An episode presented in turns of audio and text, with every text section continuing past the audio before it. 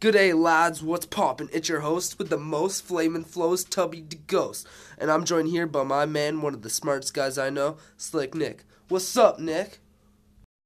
What's up? Now, Nick, on this podcast, we like to talk about the media. And on this episode of Flamin' Flows podcast, we will be talking about media terms inspired from the video on YouTube that titled Media Studies the A to Z Guide by the YouTuber The Media Insider. Now, I chose a term that I'm going to go in depth about, and you watched the video, right?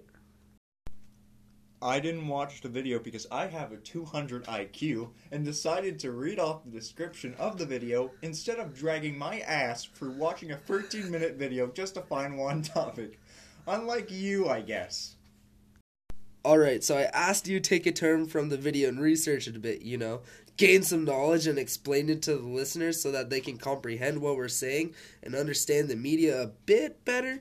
But clearly your IQ don't mean shit and you know all the terms I suppose. So what term did you choose? Alright, so I chose the widescreen aspect ratio. It's one of numerous aspect ratios present in films, televisions, and all that stuff. That's dope, man. Let's hear about it. According to Wikipedia, which is a very reliable source, the widescreen aspect ratio was first used in 1897. That film was not only the longest film that had been released to date at 100 minutes. I, let's be honest, there's probably longer. Yeah. But it was sure. also the first widescreen film that was shot on 63 millimeter Eastman stock with around five perforations per frame. Plenty of films would be released under the widescreen format until, believe it or not, the Great Depression hit, in which film studios had to cut off resources to save money and thus continue making films. It wouldn't be until 1953 in which the format returned in an attempt for cinemas to fight against the emergence of black and white television and its resulting fall in audience attendance at cinemas.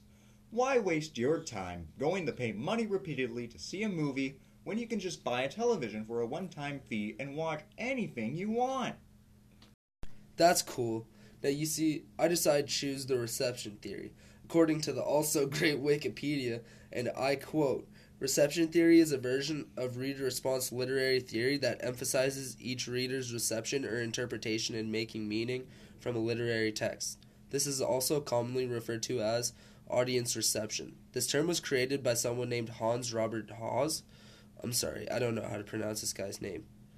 Uh, sometime around the 1960s. We all know media texts are usually filled with codes, and us being the audience need to try and decode it to understand the media, right?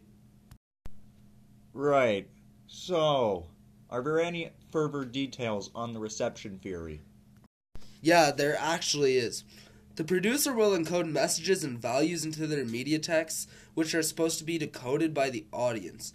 Viewers will usually take one of three approaches to decoding a media text dominant or preferred reading, oppositional reading, and negotiated reading.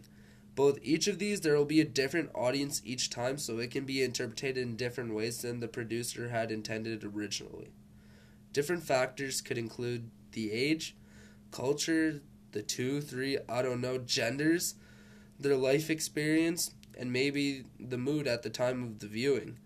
For those who can't comprehend, reception theory is the way an audience interprets the form of media they're watching, listening to, or even reading.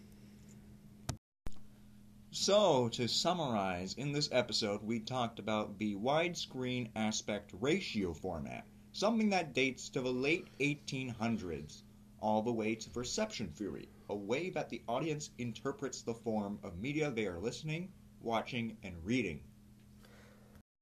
And that's it for this episode, peeps.